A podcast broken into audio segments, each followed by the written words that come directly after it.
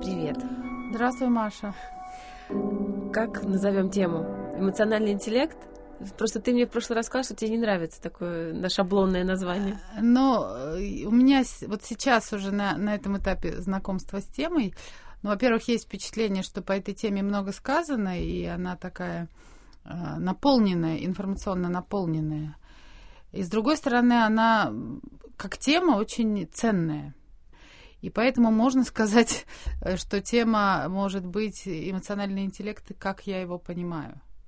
Потому что я не могу назвать себя экспертом в области именно эмоционального интеллекта, но в то же время, когда я погрузилась в нее именно информационно, в то, что пишут про это, в то, чему учат и что предлагают людям в себе развивать, поскольку это часть корпоративной этики вошло к нам как из э, бизнес направлений, то я столкнулась с тем, что многое или большая часть, или все из этого мне понятно, и вкрапление этого присутствует, естественно, в работе любого психотерапевта, который в целом повышает эмоциональный интеллект своего клиента, работая с ним. Поэтому эмоциональный интеллект, как я его понимаю, чтобы здесь не было ожиданий, что я а, а, не отступлю от каких-то ожидаемых э, тем, и в то же время, при том, что ты мне будешь спрашивать, я постараюсь отвечать на вопросы про эмоциональный интеллект, как я его понимаю. Я теперь, я услышала, что такое эмоциональный интеллект. Ну, Наконец-то. Эмоциональная осознанность, да, ты мне говоришь? Ну, вот это вот в том-то и дело, что когда мы с тобой про это начинали говорить, у меня была одна точка зрения, потом я немножко погрузилась в тему, и я увидела что имеется в виду, и оно мне показалось очень здравым, очень трезвым. Как интеллектуальный интеллект, так и эмоциональный интеллект это как дополнение, это инструмент, который действительно э, очень нужен человеку, здоровому человеку, зрелому человеку. Ну, и вернее, он определяет наличие у него здоровья и зрелости. Это так же, как и IQ, действительно. Ну тогда расскажешь, как, да. как ты вот это понимаешь и как ты это видишь? Да, получается эмоциональный интеллект, как я его понимаю, да. как я с этой темой познакомилась. А, в, ну, я сейчас дам все-таки определение, оно мне нравится. Это не мое определение, но оно можно от него отталкиваться и расшифровывать те понятия, которые в него включаются. Эмоциональный интеллект это в широком понимании признание за собой и другими как позитивных, так и негативных чувств умение отделять личные ощущения от голых фактов, а также навык чувствовать настроение, темперамент, интонации, намерения в общении с другими людьми, независимо от того, дальние они твои знакомые или ближние, или даже если вы видите их первый раз в жизни. Вот э, наличие этого навыка внутреннего, как способности это делать сходу, с листа, с чистого листа, и есть проявление развитого эмоционального интеллекта. При этом он может быть э, у каждого человека в разной степени развития, и речь идет о том, что это навык, это не талант, не то, что человеку дается или не дается. И хорошая новость в том, что это можно развивать в, в течение жизни и начать это делать на любом этапе. Просто нужны правильные инструменты, адекватная самооценка и правильное сопровождение. Но откуда он должен взяться, это навык такой? В норме, я так понимаю, навык берется из э, всех социальных сред, через которые проходит э, человек на стадиях своего становления. Семья, школа, вуз, другие развивающие программы.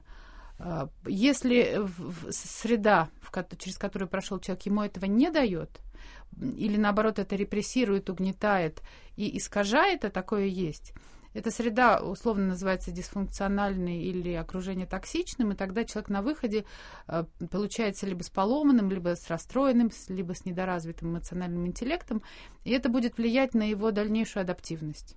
Будет страдать его адаптивность. И, но хорошая новость в том, что это можно повышать, э, исправлять, корректировать, выращивать, достраивать, дозревать, дорабатывать. Ну, то есть, по-хорошему, конечно, начинать с детства. Ну, все, родители... по-хорошему все с детства, да. но когда этого нет, то мне всегда нравится говорить о том, что есть что делать. Ну, Вопрос, какими да. силами, каким временем, какими ресурсами, и опираясь на какое понимание. Тогда вот первый вопрос от нашей подписчицы. Как настроить механизм отслеживания эмоций и реакций? А, сейчас мне хочется вмешаться в Давай. этот процесс, потому что а, мы про это будем говорить. Мгм. Тогда, если вдруг мы пойдем, так как у меня родилась идея, пойдем по этому определению. Потому что определение само по себе, оно содержит в себе фрагменты описательные, которые, расшифровывая которые, мы сможем действительно проникнуться этой темой и понять. И там будет ответ на этот вопрос. Ты можешь его запомнить. Или можно даже озвучить все вопросы в эфире, и мы попробуем по ним пойти, но через расшифровку определения. Давай. Давай. Или мы пойдем через расшифровку определения, а ты потом посмотришь, на все ли вопросы Да, ответили. давай так. Давай? Давай. Отлично, мне нравится. Эмоциональный интеллект в широком понимании – это признание за собой и другими как позитивных, так и негативных чувств. Пункт первый. Э, И это ранняя стадия формирования интеллекта. Это то, что мы получаем в семье, как правило. Это когда ребенок, э, будучи существом импульсивным, э, переполненным эмоциями в- первую очередь, выражает их, импульсивно действует, как-то проявляется. И если родители сонастроенные с ним и будучи сами эмоционально компетентными, помогают ему осознать собственные эмоции, то есть возвращают ему чувства, и там, где нужно, их поддерживают, усиливают, давая допрожить, если это эмоции радости, э, откликаются на них, и ребенок осваивает навык проживания этой эмоции, учится кайфовать от радости, от удовлетворения. Или наоборот, когда ребенок проявляет негативную эмоцию, гнев, страх, боль, родители э, активно сопереживают, не присоединяясь и не, прессиру- и не репрессируя это чувство, а давая ребенку выразить, но своим присутствием и адекватным откликом способствует тому, чтобы эта эмоция постепенно угасала. Дают тогда ощущение ребенку чувство конечности тяжелого, и что это можно пережить, что это закончится. А в некоторых случаях, поскольку ребенок преимущественно тело, а, физически бережно, но в то же время твердо, там, давая рамки, либо в виде объятий, либо в виде ограничивающих действий, способствует тому, чтобы какая-то эмоция свернулась. А, Тем самым тоже давая ребенку возможность прожить это в режиме угасания, если это тяжелая эмоция, закончить ее и как-то выдохнуть и освободиться, и услышать о том, что с ним происходит. Потому что часто э, гневные малыши это голодные или уставшие малыши. Поэтому, когда родитель ребенку говорит, ты устал, в ответ на то, что он кричит и скандалит в магазине, нам надо отдохнуть, и способны, опираясь на собственный эмоциональный интеллект, свернуть мероприятие по покупке важных товаров и отправиться домой, потому что ребенок устал, это закладывает как раз ту основу эмоционального интеллекта в ребенка, понимание, что конечные ресурсы, что могут кончиться силы э, и что надо отдохнуть. И тогда, например, неуспешная акция по покупке вещей может быть успешной акцией по формированию эмоционального интеллекта. Потому что если все на надрыве, все напсиховались, а, там все, что нужно, купили, то то, что нужно купили, износится и забудется, а вот навык эмоциональный доводить себя до предела и, и- и истощать все ресурсы, он останется. И поэтому, конечно, семья, в которой растет ребенок, это такая ячейка, внутри которой уровень эмоционального здоровья каждого определяет, возможно ли в Союзе вот такие э, развороты, когда, э, стратеги- когда цели тактически функциональные могут быть отодвинуты и выдвинуты на передний план задачи показать пример. И если два взрослых человека, посмотрев ну, друг на друга, скажут, ну что, еще по чашке кофе и последний рывок, а рядом с тобой кричит и скандалит ребенок, то взгрести его в охапку и сказать, слушай, по-моему, все устали, поехали отдыхать, доделаем в другой раз. А, или сказать, немедленно ты сейчас замолчишь, ты сейчас замолчишь и перестанешь кричать, потому что мы все устали, потому что все устали, потому что всем надо отдохнуть. И ребенок в этот момент угнетен, он вообще не понял, что произошло, и у него ну, шок, коллапс и расстройство. И в этом месте эмоциональный интеллект не формировался. В этом месте формировалась некая воронка травмы, которая потом проявится еще раз и будет усиливаться. Я немножко такой пример бытовой, но из- именно из таких бытовых нюансов, как родители реагируют на проявление э, каких-то экстремальных эмоций ребенка и формируется основа эмоционального интеллекта в аспекте негативных эмоций. Если говорить про нашу какую-то культуру, постсоветскую, э, про нашу ментальность, то, да и не только, наверное, про нашу, то, о чем говорят люди на терапии, что они сталкивались с тем, что родители достаточно нейтрально или без эмоций откликались на что-то позитивное, и ребенку не хватало отклика, ему не хватало, чтобы ему сорадовались. И, а зато, когда он делал что-то плохое, то реакция была, она была негативная, неприятная, но она была достаточно интенсивная. И поскольку у ребенка в целом, как у существа такого переполненного еще пока там жизненными силами, эмоциями, потребность некая в интенсивности есть, то часто дети выбирают интенсивные проявления родителей, горячие, такие контактные, несмотря на то, что они негативные, и могут отгребать в такой вектор, и тогда формируются черты характера, которые потом, конечно, труднее исправлять, нежели начать откликаться хотя бы симметрично на эмоции. Часто бывает, что хорошее принимается как должное. Поэтому, если обобщать вот эту тему, допускается наличие всех видов эмоций, то родители, которые допускают, что у ребенка могут быть любые эмоции и дают на это адекватную реакцию, ну, то есть они сорадуются радости, и переключают внимание потом ребенка. То есть невозможно бесконечно. Часто бывает, что ребенок может бесконечно пытаться эмоционировать на какую-то тему. Часто это означает, что родительский отклик не был как бы, и не был достаточно живым, и ребенку не хватает. Он пытается его всячески добрать. А, тогда но тогда это задачка. Если ребенок маленький, практически ему невозможно додать ничем другим, кроме как своими эмоциями. И поэтому, если у нас не хватает живых эмоций, то ребенку в любом случае будет трудно. На более позднем возрасте, когда мы умеем, если мы умеем переводить свои чувства в слова, ребенок может взять на уровне слов. Но с другой стороны, если слова не наполнены чувствами, то нехватка этого все равно будет ощущаться. Иногда правильных слов недостаточно, если они не наполнены чувством. Поэтому мы говорим здесь о том, что а, чувства допускаются, что они могут быть, потому что они действительно есть, б, на них дается соответствующий отклик и адекватная реакция.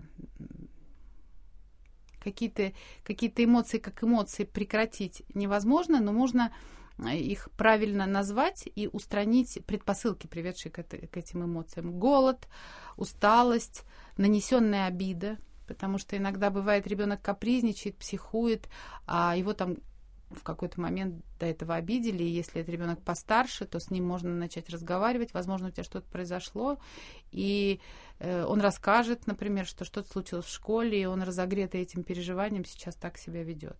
Но для того, чтобы ребенок мог это сделать, связать это, на более ранних стадиях тоже в его жизни должны происходить какие-то правильные вещи. И эти правильные вещи, конечно, в первую очередь касаются взаимоотношений родителей. Потому что есть стадия а, развития, на которой ребенок еще сам ничего такого не, не производит осознанно, но он впитывает проявление среды. И когда он начинает проявляться, он проявляется как гротескное зеркало своих родителей. Тем самым при этом вызывая у них негативную реакцию на некоторые собственные проявления, потому что порой трудно видеть то, что ты в себе привык как-то отодвигать, или во взаимоотношениях с партнером. Вдруг это проявляется в, в действиях собственного ребенка. Поэтому он считывает среду, а, и у него нет критики, это эмоционально-интеллектуально развито я действую, или моя мама с папой, или нет. Он, он это берет как данность, как шаблон. И, собственно, проблемы эм, развитого, неразвитого интеллекта, зачатков его, могут проявляться в социальных учреждениях, потому что дети с разными моделями, воспринятыми из семей приходит, и каждый начинает э, проявлять свою. Я думаю, что в, в модели каждого содержится та или иная форма там, дисфункции, искажения или еще чего-то, что было присуще среде. И вот тут уже все начинает зависеть от того, кто модерирует. То есть э, в социальной среде, э, там школа, детский сад, Э, институт. А дальше у учителя должен быть развит да. эмоциональный да, интеллект. Да, дальше мы зависим мы от того, в каком в состоянии. Ну, мы не в тупике, мы перед задачами. мы перед задачами. То есть, если среда, конечно, способствовала, то она будет способствовать. Ты сейчас говоришь прям про очень такой утопическую сценарий. Значит, сначала у родителей сильно развитый эмоциональный интеллект, и они ребенку его дали, потом у учителей. Но она не утопическая, она э, идеальная. Идеальная, идеальная. Она, да. она утопическая, если смотреть, э, опустив руки, говорить, что да, у нас глубоко дисфункциональные семьи, и будущего нет. Но я же говорю, что в какой-то момент, если выросший человек осознает, что его эмоциональный интеллект сильно угнетен или недоразвит, или искажен, и займется этим, то когда он будет подбирать себе партнера, то вероятность того, что он выберет более здорового партнера больше. И уже когда эта семья начнет воспитывать ребенка, она будет опираться на собственные уже внутренние приобретенные навыки. Для меня это как раз хорошая новость, что люди, э, взявшиеся в свой эмоциональный интеллект дорастить, и после этого, взяв, взявшие на себя ответственность воспитывать э, детей, у них есть все шансы. Или в процессе даже. И, и они, у них тогда есть возможность и понимание, как исправлять ошибки. Мы, мы сейчас говорим о том, что базовая аксиома, что каждый человек имеет право иметь любые чувства. Вопрос, как мы с этим обходимся. А обходимся мы, как нас научили. И если то, как нас научили, не способствует улучшению наших взаимоотношений со средой и с самим собой, значит, надо что-то менять. Угу в этом навыке. В навыке обращаться с собственными эмоциями. И здесь мы там немножко касаемся уже вопроса. Ну да, вот э, расскажи, как не погасить эмоцию, как ее прожить? Потому что ведь многие люди не понимают вот этой разницы, им кажется, что они ее куда-то там глубоко запихнули, и вроде вот они эмоционально развиты и э, очень э, хорошо ведут себя. А на самом деле они же сами себе вредят. Ну да, мы как раз, когда говорим, что семья, в которой ребенку будет э, легко получить основы эмоционального интеллекта, это семья, где эмоции не глушат и где их не выплескивает беспорядочно. То есть есть две крайние формы. Это когда люди эмоции подавляют, скрывают, и тогда на поверхности вроде все гладко и ровно, а внутри скрыто огромное количество напряженного материала, и он так или иначе ощущается, считывается в пространстве. И есть такая эффективная, импульсивная реактивная форма, когда все эмоции наружу, когда человек не держит аффект, не держит переживания, выплескивает, высказывает, это порождает ответные реакции других и такая конфликтная система. Э, и в той, и в другой напряженно и небезопасно. То есть и ребенок, естественно, которому напряженно и небезопасно, то есть который дома не может расслабиться и отпуститься, он, приходя в социальную группу, он начинает эти напряжения сбрасывать. Угу. Он начинает драться, скандалить, конфликтовать, требовать и подключает все приобретенные навыки дома. Обратно он встречает реакцию среды, ему плохо, обидно, и он приходит домой, а там не получает поддержку, критику, э, там раздражение, гнев и так далее, и вот он замкнутый круг. Это я все-таки рассказываю, каким образом в ранних стадиях может быть угнетен эмоциональный интеллект, и тогда угу. мы сталкиваемся впоследствии с проблемами. И то, о чем ты сейчас сказала, что человек это куда-то запихнул, и ему кажется, что он э, там вежливый, культурный, но он действительно в этот момент действует вежливо, не нарушает да, норм да. общепринятого поведения, но внутри у него что-то копится, и это не вариант а, который способствовал бы, ну, что ну, в дальнейшем ему будет Ну легче. хорошо, как дать ребенку правильно Нет, прожить гнев, например? Сначала дать его возможность прожить себе. То есть, если мы хотим помогать ребенку, то нам сначала нужно посмотреть, а что я делаю, когда я сержусь. Угу. И здесь мы вернемся к пункту номер один, которого мы касались на первом подкасте в теме «Любить себя». Потому что мы говорили, любить себя не это не критиковать себя, не, не, не, гнобить, там, не ругать, не обижать, давать себе достаточно поддержки, и в том числе помогать себе проживать эмоции. И вот э, таблица чувств, введение дневника чувств, вот я материалы в интернете просто со мной согласны в этом вопросе, я с ними, mm-hmm. я, я посмотрела, инструменты те же. Э, дело в том, что вот в таблице чувств есть таблица гнева. И в этой таблице гнева есть очень много подвидов эмоций, которые есть гнев ее инварианта, но не есть именно гнев как гнев. Есть раздражение. Ну, вот если почитать, там их очень много. И когда человек э, разбирается в нюансах, вот со мной что-то происходит, я чувствую, это похоже на гнев, да и неважно, это похоже на что-то. Я сажусь, я замечаю по таблице, что у меня, выписываю это.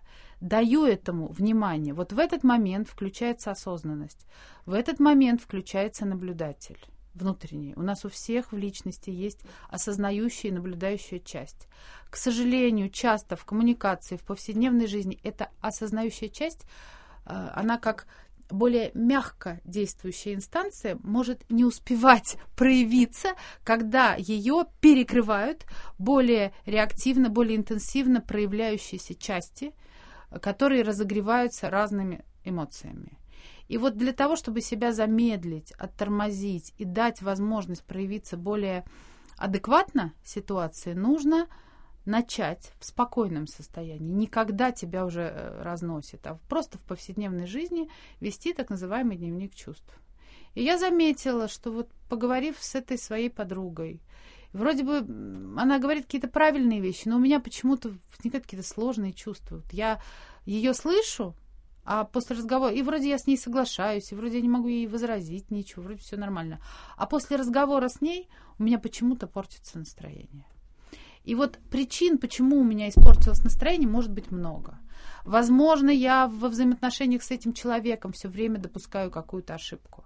И эта ошибка приводит к нарушению моих границ. И моя, ну, моя какая-то, моя ситуация страдает.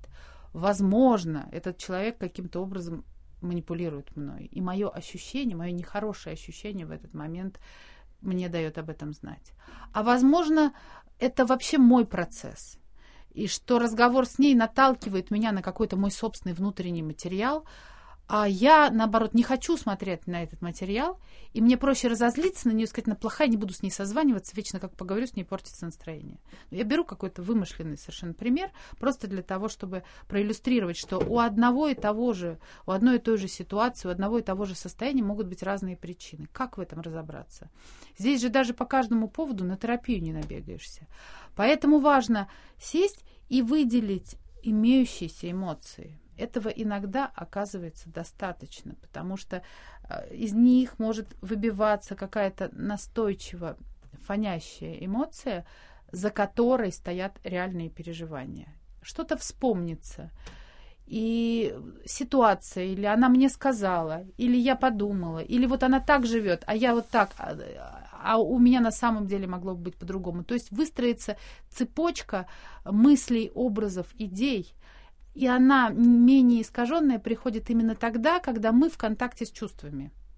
Есть такой специальный квадрат, который мы иногда помогаем клиентам, вводим его по нему. Там сначала факт реальности, то есть событие, которое происходит, а потом и человек в нем стоит условно, как в квадрате, для того, чтобы отделить себя от всего остального. А потом он переходит в зону, и, и мы говорим, а здесь вот чувства, смотри, какие у тебя тут чувства по поводу этого факта. И когда человек в чу- с чувствами знакомится, ой, я что-то злюсь, там, вот мне обидно, вот, вот мне страшно, Просто он с ними знакомится. Он потом переходит, и я говорю, а какие мысли, идеи у тебя сейчас вот здесь? И вот эти мысли идеи часто приходят именно связанные с этими переживаниями. И дальше сознание начинает работать э, целенаправленно. Если его не структурировать, то оно начинает растекаться, как блин на сковородке. И к растекающимся разным идеям и образом присоединяются большое количество чувств, которые есть в этой ситуации, которые были в большом количестве ситуаций до этого. Они все спутываются, образуется клубок. И если на основе какого-то этого события, этих моих чувств были травмы, то образуется воронка, и это уже просто, это уже, это уже канализация, а, и в нее можно слиться и там утонуть. Именно для этого мы выделяем просто чувства по ситуации прямо сейчас, и они приведут к каким-то мыслям и образом.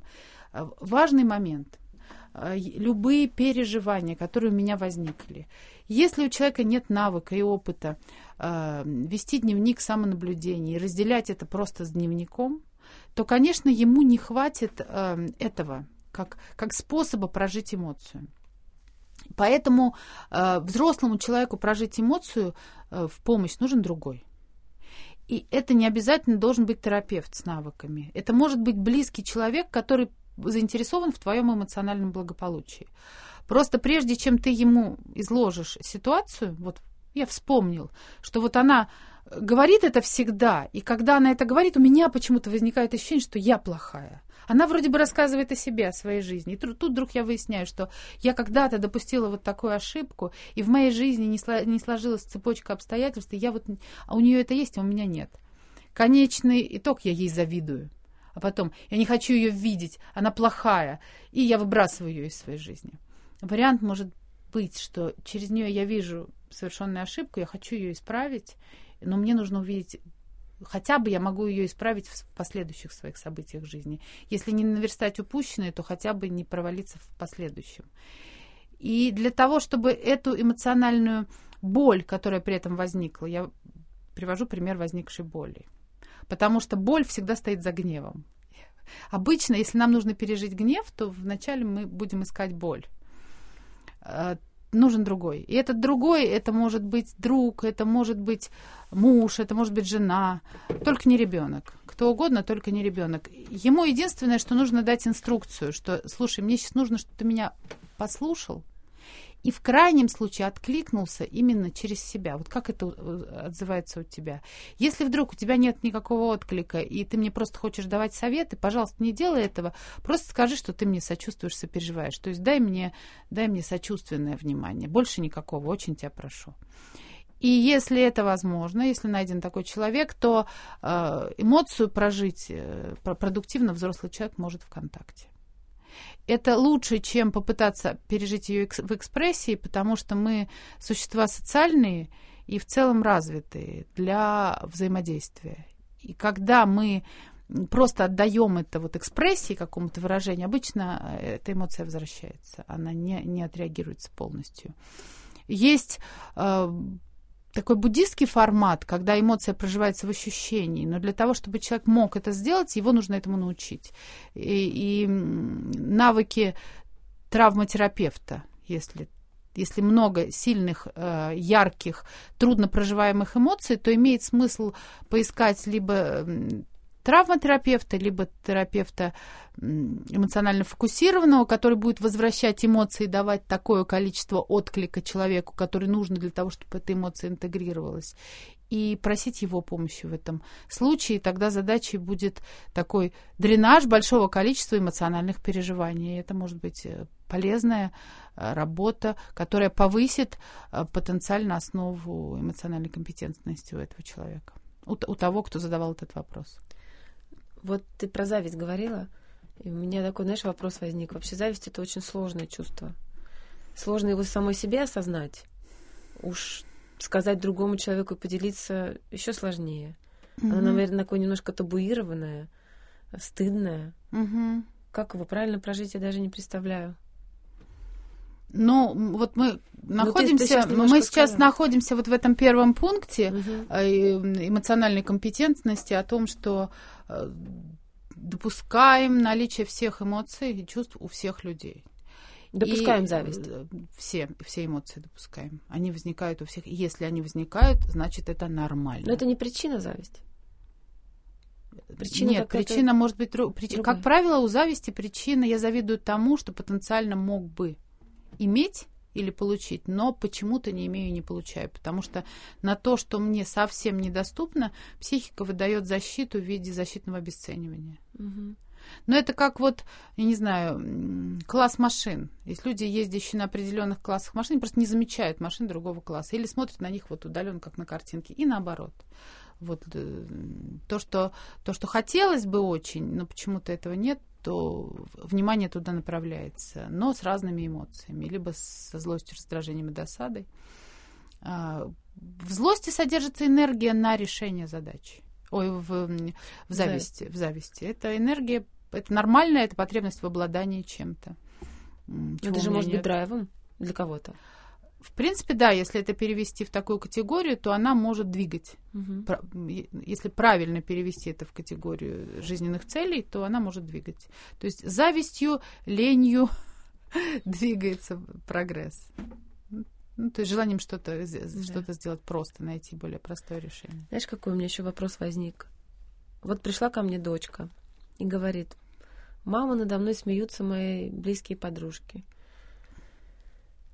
И, ну, и в этот момент как ей с ней пережить вот эту боль, и обиду и досаду, которую она чувствует, и при этом не попытаться спасти ее, не сказать, что нафиг тебе эти подружки, вот иди найди себе такие, которые над тобой смеяться не будут, и вообще, что это такое за дружба дурацкая. Ну да, да, это, это такой интересный То есть просто момент. поплакать вместе ну, и, и не спасти. В, в начале все-таки посмотреть э, на то, что происходит со мной. Вот прямо я, когда это слышу, потому что, например, я иногда замечаю, что если ситуация резонансная, у меня было похожее что-то в детстве, то я могу вместе с ней очень сильно раниться и переживать, именно потому, что у меня тоже была похожая ситуация, и, возможно, я ее прожила не самым лучшим образом. А, если есть самой сильные чувства, прямо вот отклик э, такой болезненный, желание действительно послать всех этих подружек подальше, угу. то его можно озвучить как желание. И да, поделиться можно. тем, что было со мной, конечно. Ты знаешь, у меня тоже были такие ситуации, и прям вот хотелось. И увидеть за этим двойственность. Как правило, она есть. То есть хочется послать, а в то же время и что тогда? Я что, я останусь одна? И вот нет у меня прямо сейчас возможности найти кого-то другого. Это, конечно, очень больно. И это, конечно, обидно, когда близкое окружение, которое хотелось бы, чтобы оно было в тебе заинтересовано, и чтобы они поддерживали, тем более, что ты такая хорошая. На самом деле ты тоже очень хорошая, у тебя же куча достоинств. Почему-то их не видит. И почему-то реагирует на какие-то твои проявления, или, может быть, имеет какие-то собственные проблемы, из-за которых они так с тобой обращаются. Это очень сложный вопрос. Я бы, я бы, наверное, в этом стоит разобраться. И дальше мы смотрим, есть ли возможность с этим разбираться. То есть это действительно ситуация, на которую можно влиять, или это данность, по поводу которой придется действительно сочувствовать ребенку и говорить, ну я думаю, ты справишься. Я думаю, что в каждой ситуации есть выход, э, который можно поискать. Я думаю, ты справишься. Что-нибудь надо придумать. Но ребенка просто с, со словами, что ты справишься, бросать не стоит. Лучше поспрашивать. А если другие девочки? А есть ли возможность общаться где-то еще.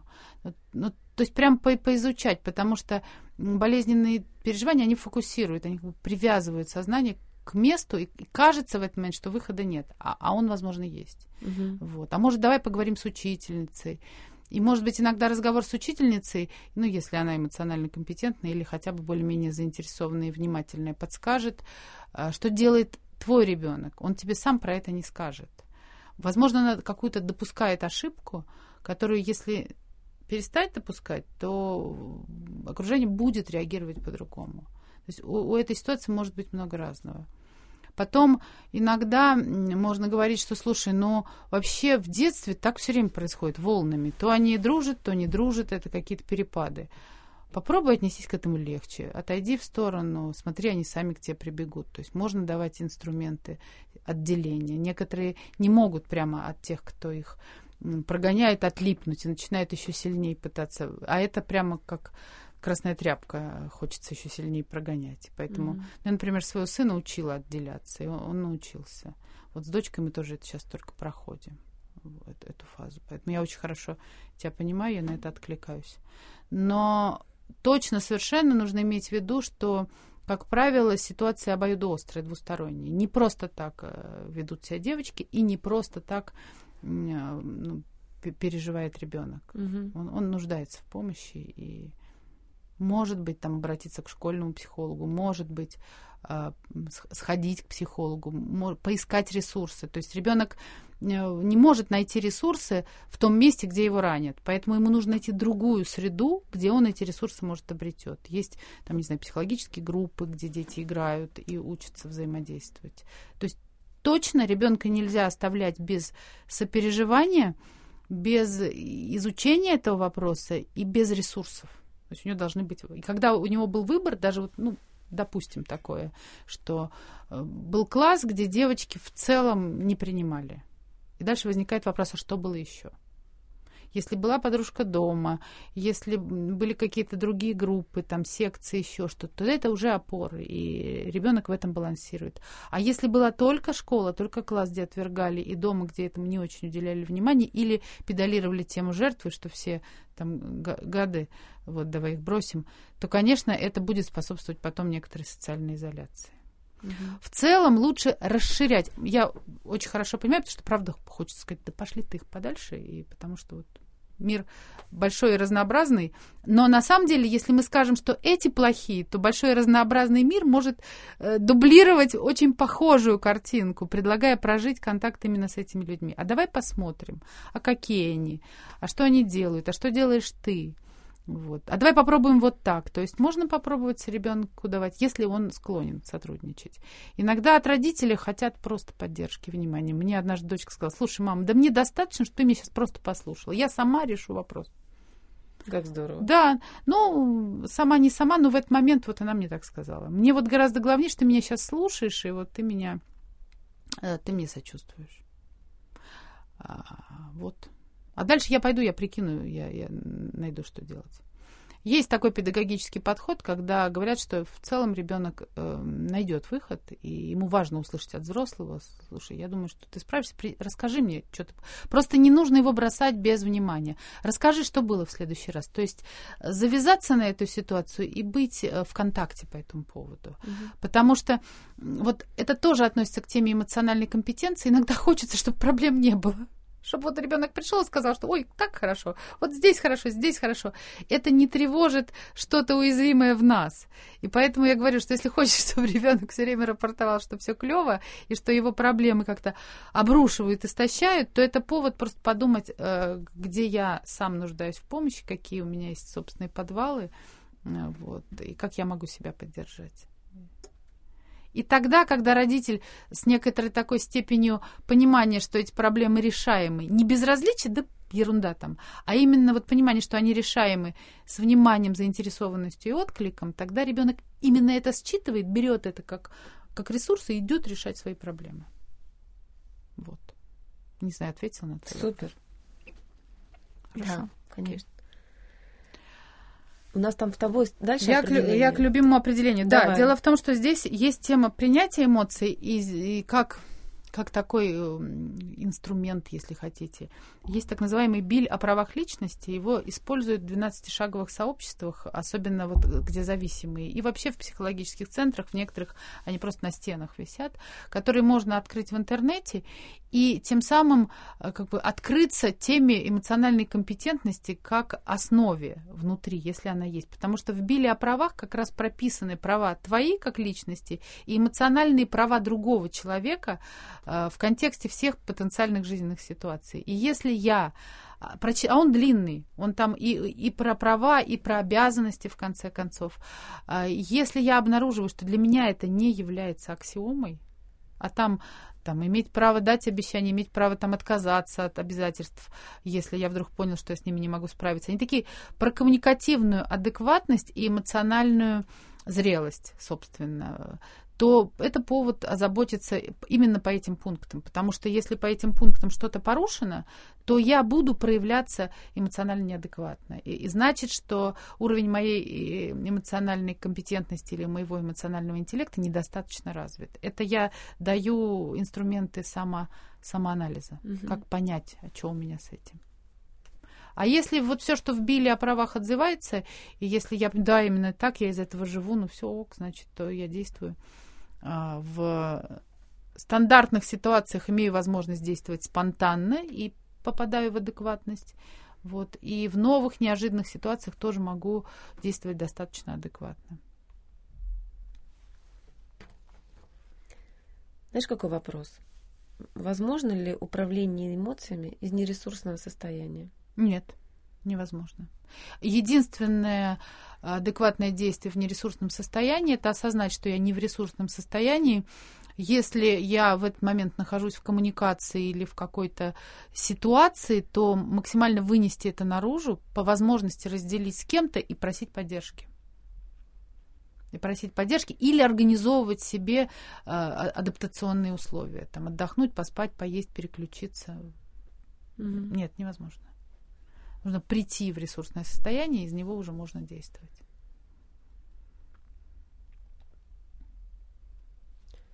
Что, будем дальше по определению да, идти? Да, Давай? да, да, мы можем Хорошо, дальше по определению. Да. А, значит, если мы признаем за собой другими, как позитивных, так и негативных чувств, то у нас они становятся объектами нашего позитивного внимания. Потому что как только мы говорим, что чего-то быть не должно, а, гневы, там, злости, зависти, то это не может уже быть объектом нашего позитивного внимания, значит, это не может быть объектом нашего изучения и, соответственно, не может стать объектом нашего управления. Поэтому, если мы хотим чем-то управлять, нам нужно это допустить вначале. Допуская это, мы начинаем с этим взаимодействовать, по возможности не в экстремальных условиях.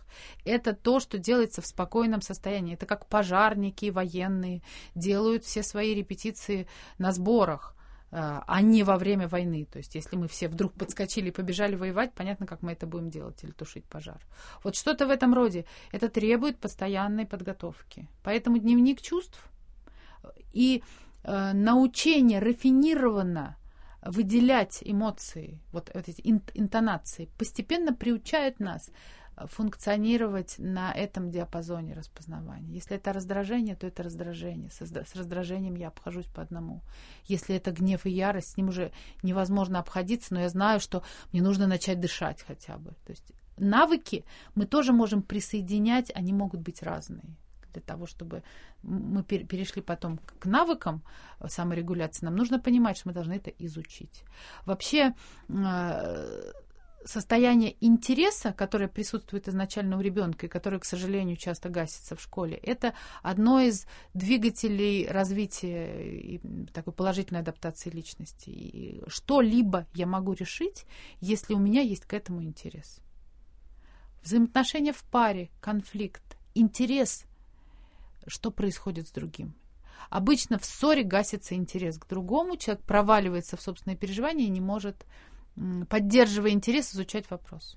И тогда мы встречаемся с аффектом, большим количеством злости, претензий, мы проваливаемся в переживания. А с признанием поняли, да, и Биль о правах личности. Там прописаны, как эти признанные чувства могут быть реализованы в адекватных действиях по отношению к себе и другому человеку. Вот о чем он. Дальше мы видим, что умение отделять личные ощущения от голых фактов.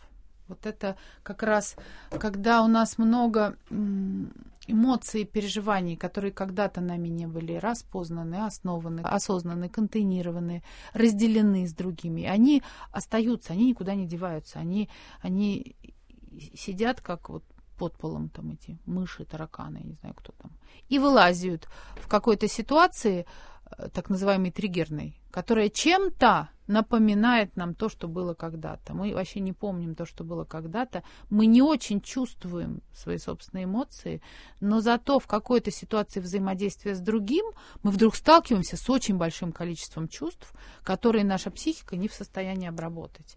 Если у нас такая ситуация, и она не является экстремальной, то есть это не, не, не такое нерезкое, внезапное шоковое событие, то это значит, что подошел материал из более глубоких слоев.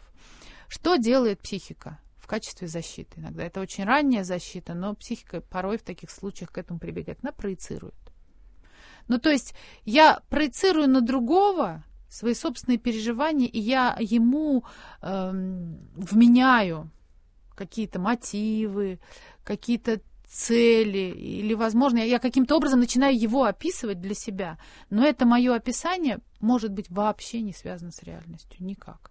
И я таким образом немножко себя запутываю. И когда я начинаю другому говорить, я говорю ему не о своей потребности, не о том, что мне нужно, чтобы он делал и не делал, а я даю ему описание его. Это описание его может очень сильно его завести. Потому что, а, оно либо не совпадает реаль- с реальностью, либо совпадает, что иногда еще хуже, потому mm-hmm. что в ответ ты получаешь защиту. Защиту либо в нападении, либо в отстранении от себя с этим. Потому что в любом случае то, о чем я говорю, будет содержать в себе обвинение.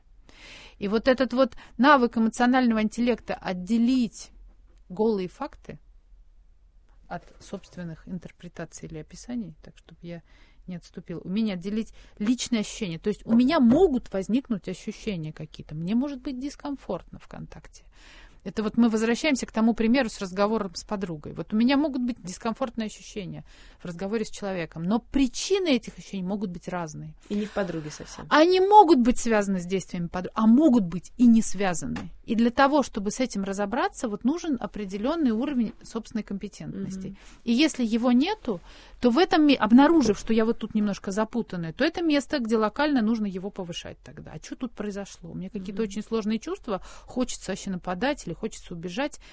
И в этих ситуациях обычно спасает а, умение замедлиться и остановиться. Что-то происходит не то, давай прекратим.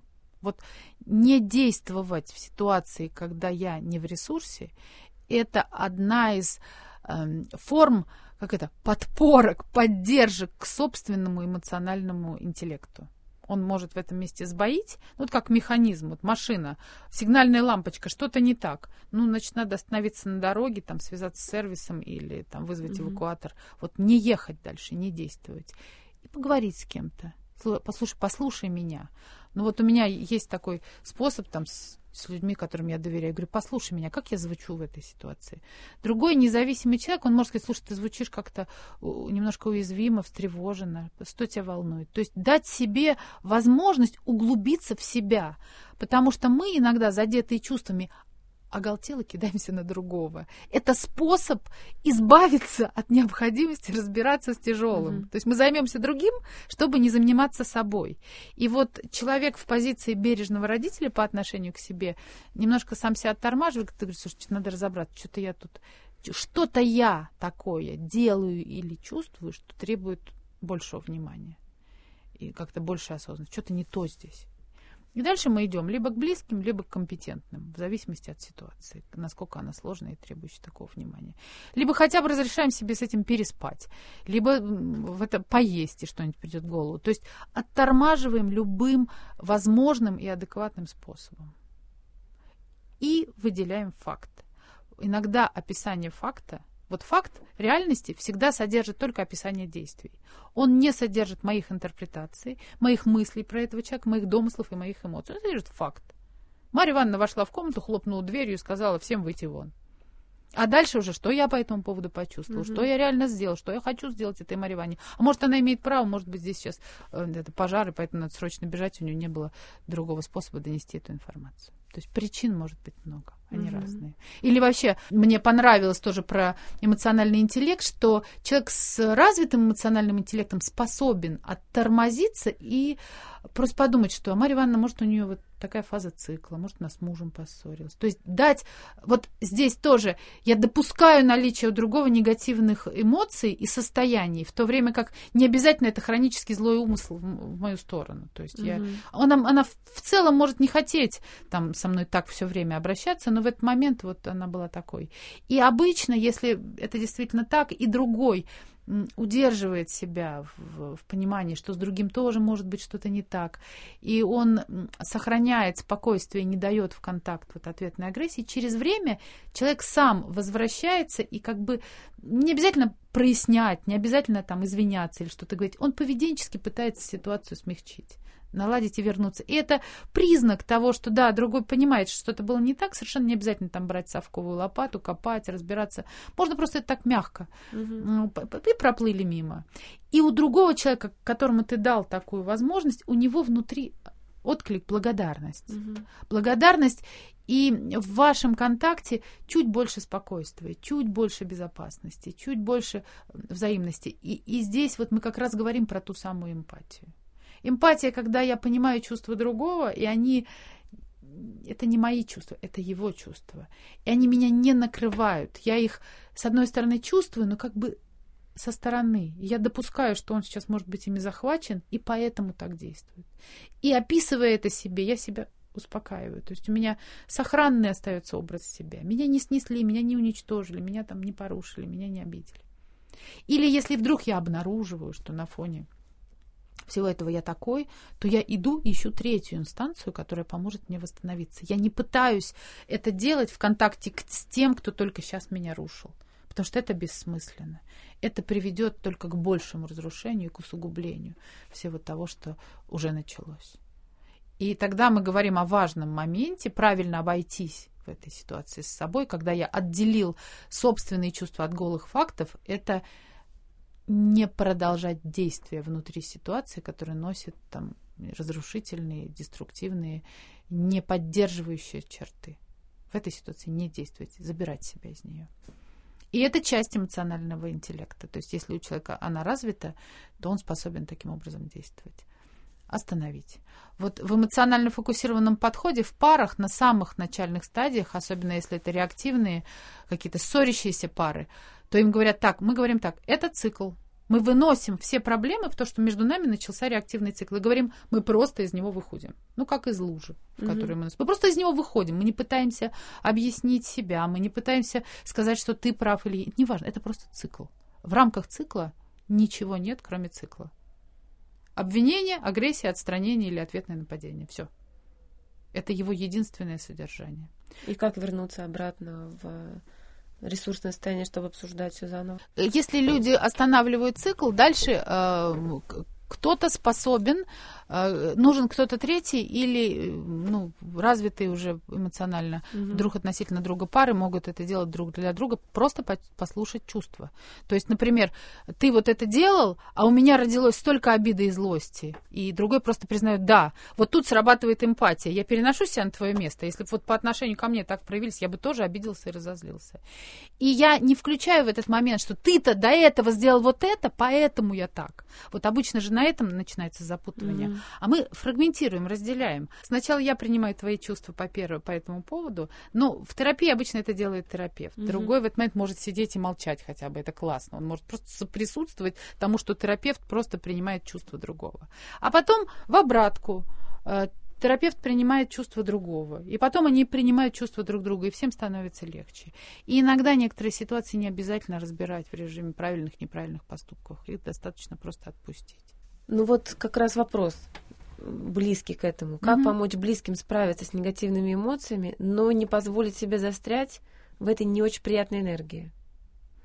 Но а если вообще речь идет о том, что я эту энергию начинаю как-то на себя брать, это значит, что я идентифицируюсь.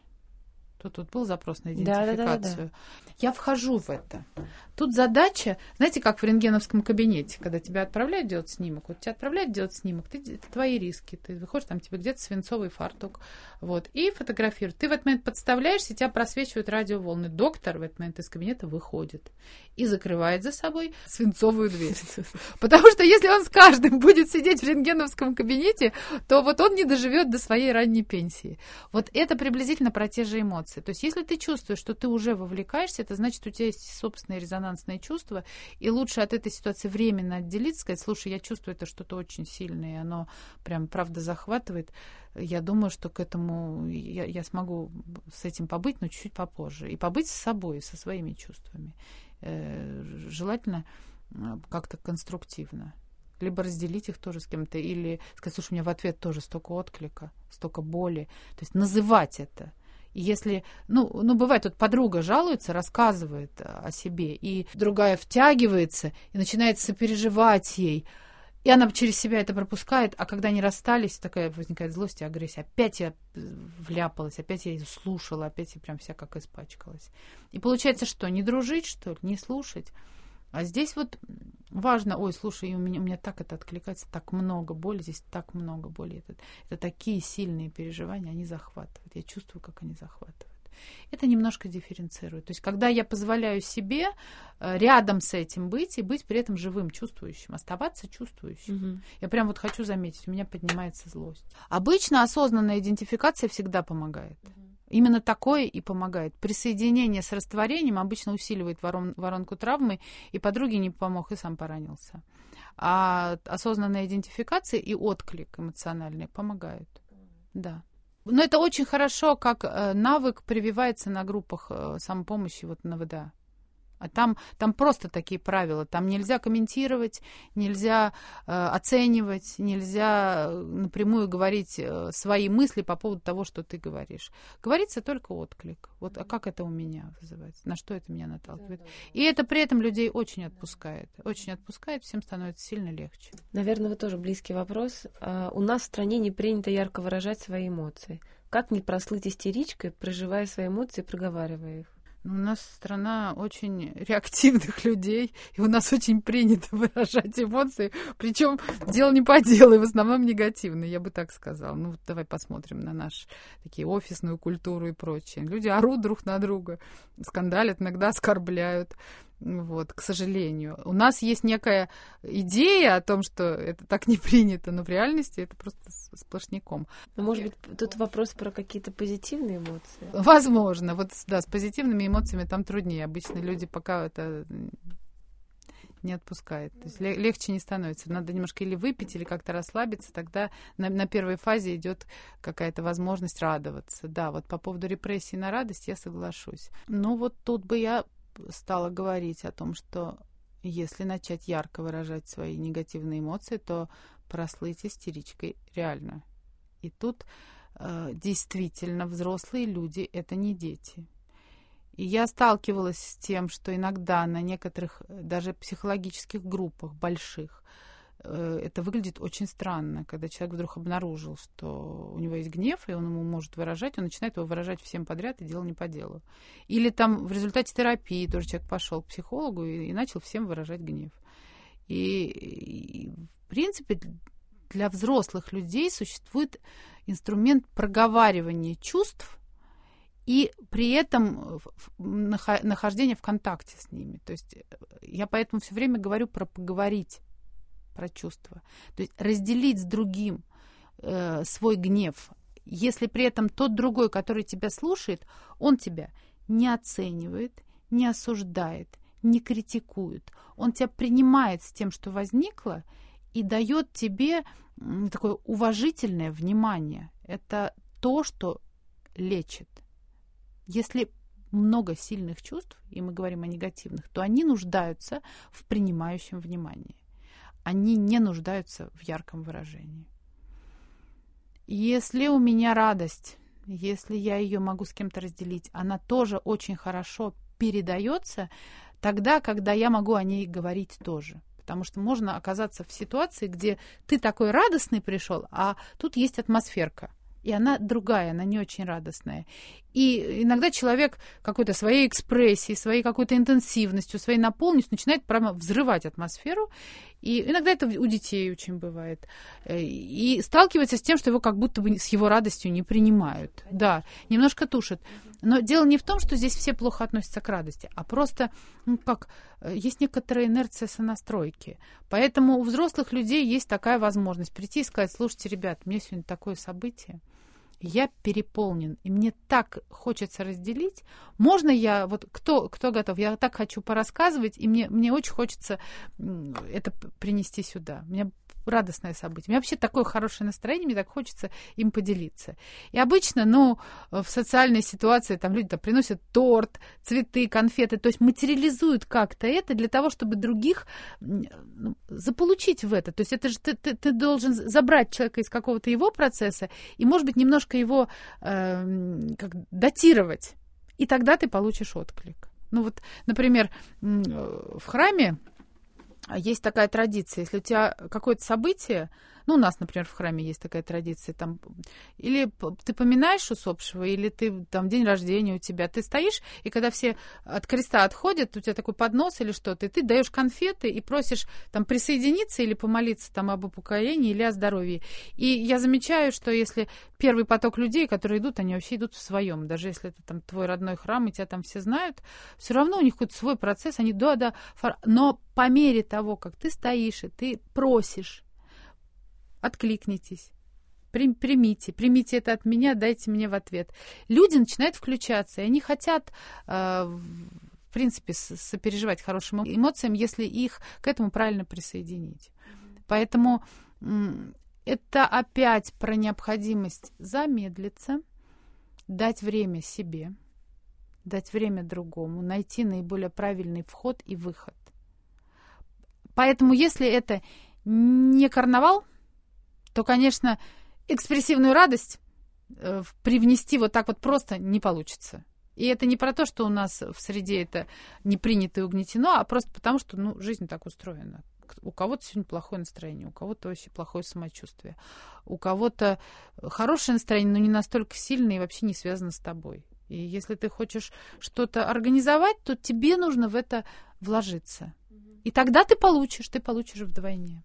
Я, я сталкиваюсь с тем, как организуют детские дни рождения, и я на том, как организуются праздники, виден уровень эмоциональной компетенции родителей и детей, как, как присоединяют, вовлекают и как помогают детям сделать праздник для себя и других. Потому что все дети на днях рождения хотят получить много внимания mm-hmm. и много к себе какого-то такого. Это, это тот самый день, когда я могу это получать вот, mm-hmm. в большом количестве, а детям это нужно.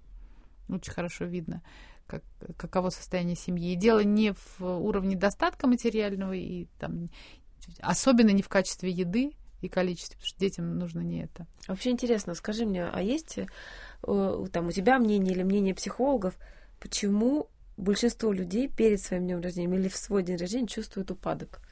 Есть у тебя такая статистика? Вот я вот по своим знакомым, по всем знаю, что у них какое-то депрессивное состояние или такое, что ужасно, у меня там день рождения, я прям чувствую упадок.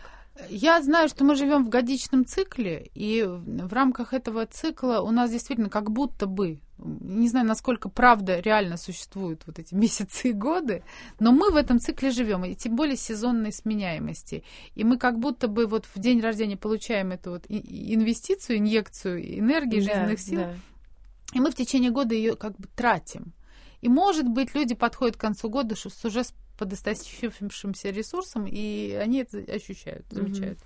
У детей э, подъем. У них, да. У них предвкушение, ожидание. За полгода формируются запросы на подарки. Это совсем... Они как раз они ждут этой дотации. Я сталкивалась с традицией, когда в день рождения предлагалось людям самим делать другим пожелания. То есть mm-hmm. не, не ждать поздравления, mm-hmm. а делать их самим. Очень интересная традиция. Очень интересная, mm-hmm. да. Ну, как, как новорожденный всех кормит, так и он еще и всем всего желает. И считается, что именно это ему потом и возвращает. Ну, вот в нашей традиции так. Да? Нужно, ну, ты, ты на свой день рождения имеешь право благословить всех вокруг. Вот, кажется, да. вот, вот это что-то, наверное, угу. об этом. Вот, наверное, похожий вопрос. Может быть, э, я повторюсь, э, как научиться искренне демонстрировать эмоции, в частности, позитивные. Например, сложно говорить о любви, сложно показать эту заботу, тепло. А когда пытаешься это выразить, то получается неловко, будто наиграно, хоть ты и на самом деле испытываешь такие чувства. Это вот, наверное, навык не хватает навыка. Но в основном не хватает первое навыка все-таки это испытывать, угу. потому что там, когда я это испытываю, я его испытываю очень вскользь, не, не, на, не на всей глубине. Проживать всем собой эту эмоцию сначала. Я тогда могу это разделить с другим, когда я проживаю это в достаточной полноте. Но это вот как с любой темой я тогда могу на эту тему свободно говорить, когда я действительно внутри этой темы живу, я ее переживаю, я ее изучаю, у меня в ней много интереса и много открытий, даже, может быть, есть какие-то неясности, но я свободен. Вот mm-hmm. точно так же и с эмоциями. Э, и часто бывает, что когда э, я хочу выразить, я не всегда хочу поделиться, я иногда хочу получить. Ну, то есть, например, мне очень нужен отклик. Я хочу чувствовать себя любимым. И тогда, когда я говорю другому «я тебя люблю», я на самом деле жду, что другой мне откликнется словами «я тоже тебя люблю». И иногда нормально будет сказать, слушай, ну, что-то я... А на самом деле я внутри в дефиците. Я не чувствую любовь, я чувствую дефицит любви. И тогда скрываемое ощущается и говоримое чувствуется не как э, правда. И человеку трудно на это откликнуться, потому что... А он в этот момент слышит «дай, дай, дай, дай». А когда «дай» озвучивается, говорю, слушай, что-то я как-то вот сейчас уязвимый, мне так, мне так хочется просто получить угу. поддержку или слова любви. Я же знаю, иногда людям э, важно сказать, что я знаю, что это есть. Потому что, ну, в силу того, что у нас у всех есть комплексы, какие-то ограничения, часто получается, что когда кто-то говорит «скажи мне», там другой может за этим прочитать сомнения, или есть там целые категории людей, которые на просьбу, у них возникает сопротивление. Не потому, что они не любят, а они просто не могут откликнуться. Там, это надо знать другого, надо понимать, кого ты просишь. Некоторым хорошо сказать, слушай, я знаю, что это все есть, я, я, я сталкиваюсь с большим количеством проявлений этого, но мне сейчас просто так хочется слышать. Слава. Так хочется ну, тепла. Да. Я сейчас говорю, конечно, именно из, из тех мест, э, где явно присутствует эмоциональная компетентность, когда это делаю. Но мы же и о ней. То есть вот так, способность так попросить и является проявлением эмоциональной компетенции. Когда я не только чувствую и свою истинную потребность, замечаю свой дефицит, но я и допускаю, что другой в этот момент тоже может быть не совсем в ресурсе. А у меня от него ожидание, что он мне даст ресурсы. И я с учетом и с погрешностью, я захожу с бабочкой. И в то же время я готов услышать, что а вдруг он мне откажет. Ну ладно, скажи, когда будут силы. Я, я в любой момент откликнусь. Вот это как раз тот самый запас здоровья, запас этого вот интеллекта, который позволяет не потонуть в момент, mm-hmm. когда другой поведет себя не согласно ожидаемой а, а, идеальной модели там, здорового партнера, родителя или кого-то, а как-то по-другому. Сказать, ну ладно, найти какое-то другое место. Написать подруге, там, разделить еще с кем-то пообниматься с березкой. Ну, в крайнем случае. Умение отделять личные ощущения от голых фактов, а также навык чувствовать настроение, темперамент, интонации и намерения в общении с другими людьми. Вот это мы сейчас немножко об этом и говорим. Да. То есть, когда я выхожу в контакт, то есть мы говорим о том, как взаимодействовать с миром человек, у которого есть эмоциональный интеллект достаточно развитый. Первое, я иду туда, и я понимаю, зачем я туда, что, что со мной происходит, чего я ищу, чего я жду. Ну, я имею в виду во взаимодействии, именно в коммуникации.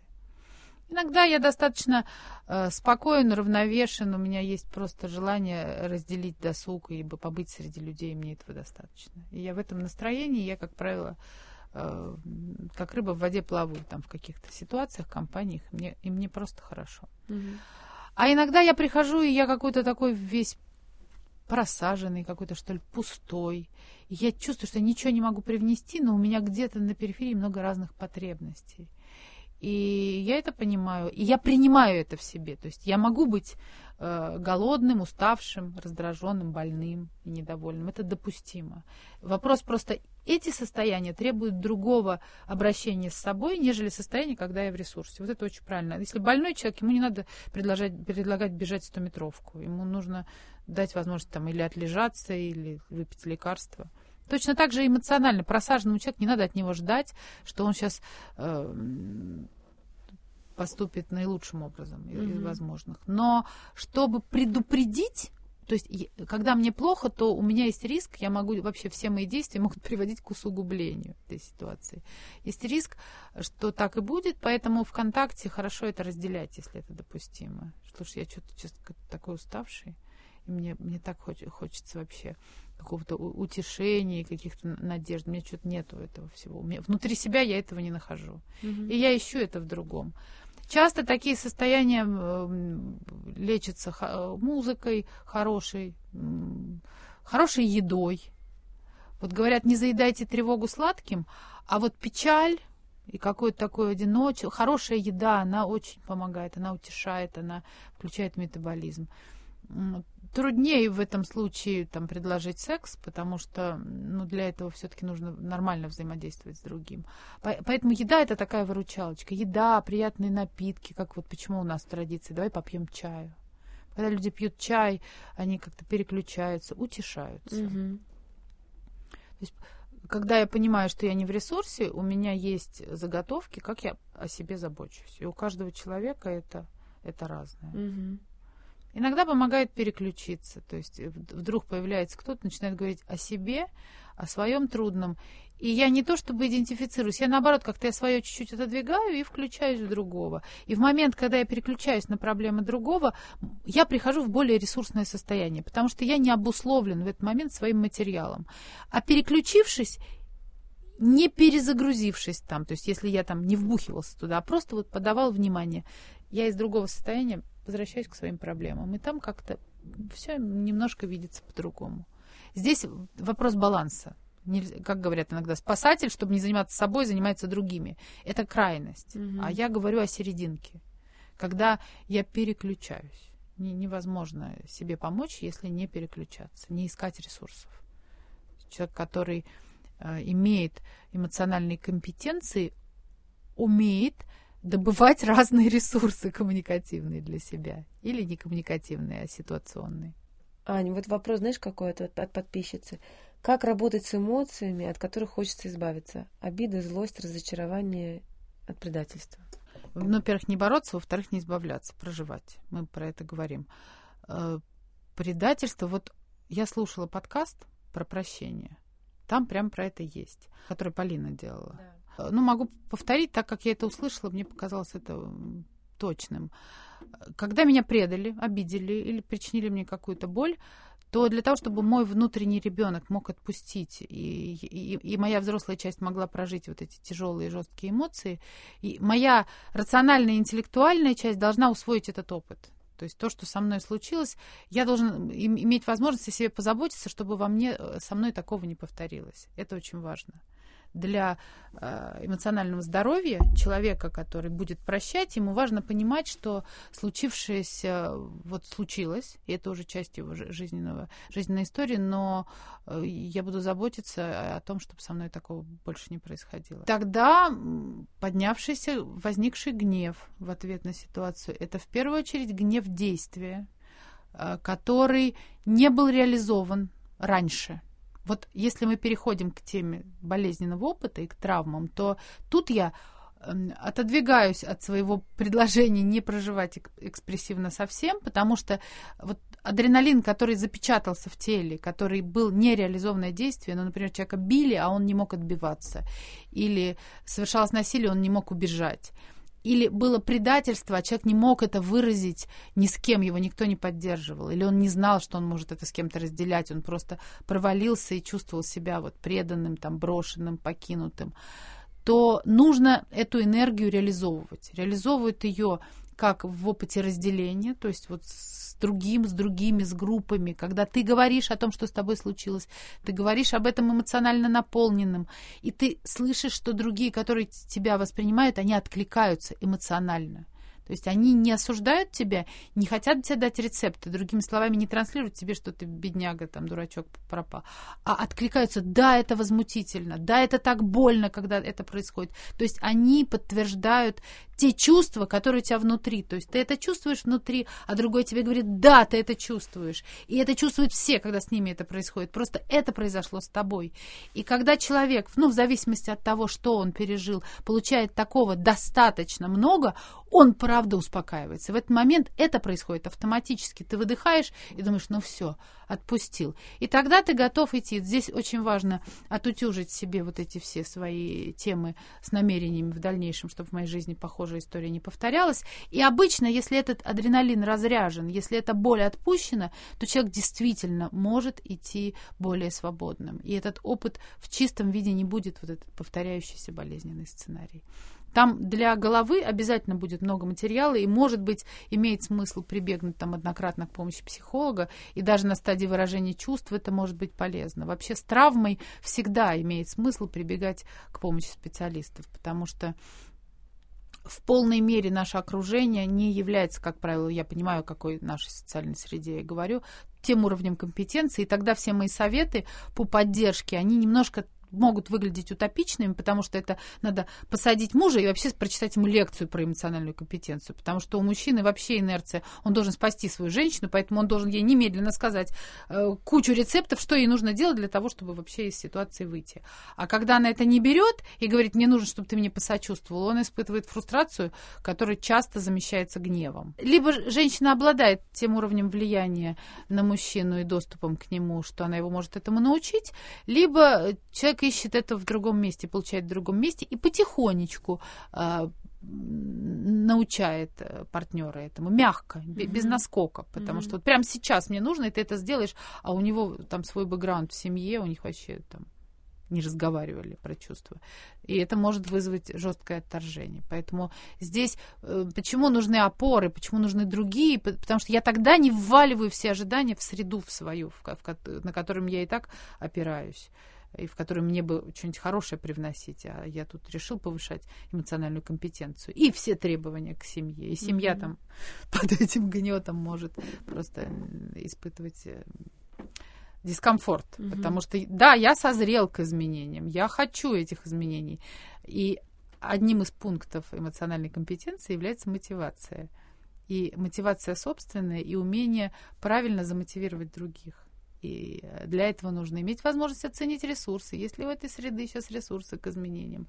Иметь возможность говорить на их языке и мотивировать их их ценностями, а не своими.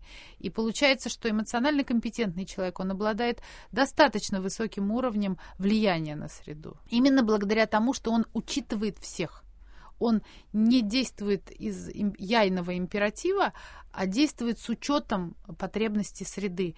И он э, получает больше позитивного отклика на отдаленном интервале, не на коротком, вот прямо сейчас. Можно прямо сейчас проломиться и чего-то добиться, но это будет иметь отдаленные последствия в виде э, сопротивления, уходов, прокрастинации других. Можно схватить человека за шиворот и притащить его в терапию партнера.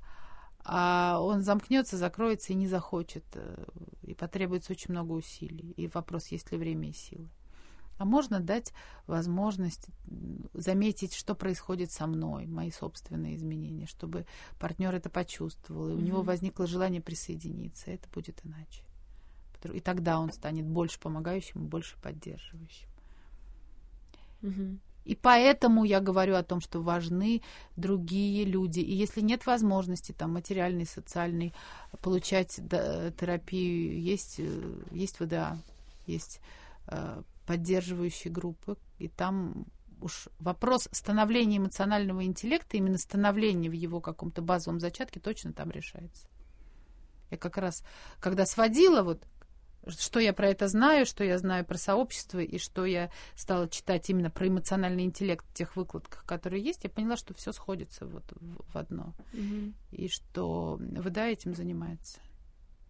По крайней мере, починкой самого вот этого аппарата точно, и потом его, который можно развивать. И его дальше уже можно развивать и в других местах.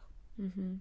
Да, про ВДА ты нам наговорила, да. мы сделали прям отдельный пост. Это очень работающее сообщество, а главное, что оно э, анонимное и некоммерческое. Это в, в наших условиях очень важно. Человек может получить помощь и поддержку и решить очень большие свои проблемы, не затрачивая на это ничего, кроме времени.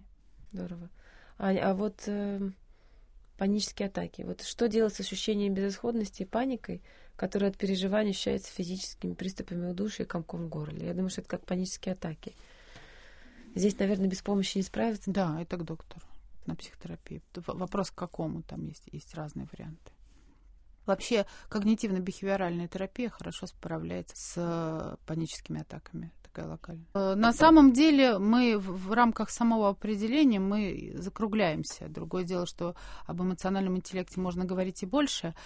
Э, человек, который умеет распознавать собственные эмоции, проживать их в ощущении, разделять с другим, этому ему, э, это ему дает возможность проговаривать, он может их проговорить не обрушится от стыда и не будет думать все время, что это как-то искусственно, может сказать, что да, вот мне, мне...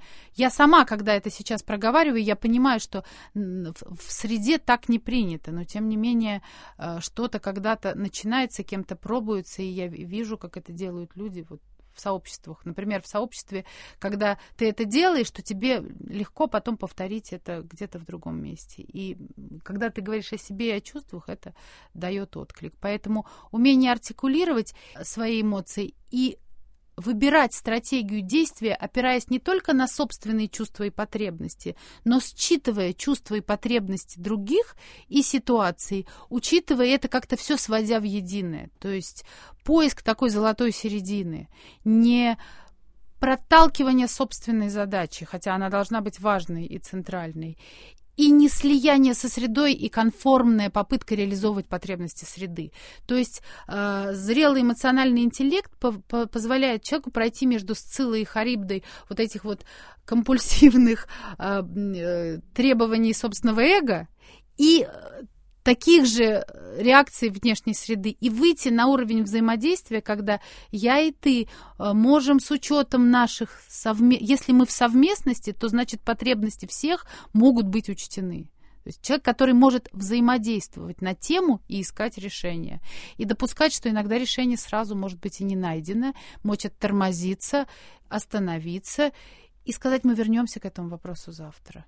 То есть это определенный запас прочности и возможности поддерживать контакт, несмотря на существующие противоречия. Возвращаться к вопросу, давать другому высказаться, мочь контейнировать собственные чувства, которые поднимаются в тот момент, когда другой человек говорит о том, что ему больно и тяжело. И быть с этим э, на, на дружеской ноге. Самое важное и самое основное, что эмоциональный интеллект – это инструмент, который мы можем развивать и совершенствовать в любом возрасте. У нас для этого все есть. Это как иностранный язык. И когда мы его учим, мы выучиваемся и можем на нем говорить. Он требует только усилий, времени и правильно выбранного направления. Следование. То есть через что? Э, что вот важное очень хочу сказать, что есть очень много тренингов, и про это пишут, что в тренинг, в широкий, имеет смысл идти человеку, который, который достаточно крепкий. Чтобы развивать навыки, например, эмоционального интеллекта и вообще развивать его, нужно иметь его цельным, здоровым и сохранным. А когда мы говорим, что у нас много тяжелых эмоций, мы легко проваливаемся в переживания, нам трудно разделить с другим чувства. Вот когда мы говорим в круге тех проблем, которые мы сейчас обсуждали, то все-таки мы тогда говорим о необходимости помощи э, поддерживающих сообществ, психотерапии, психологов. И когда эта группа помогает, дальше уже можно развивать.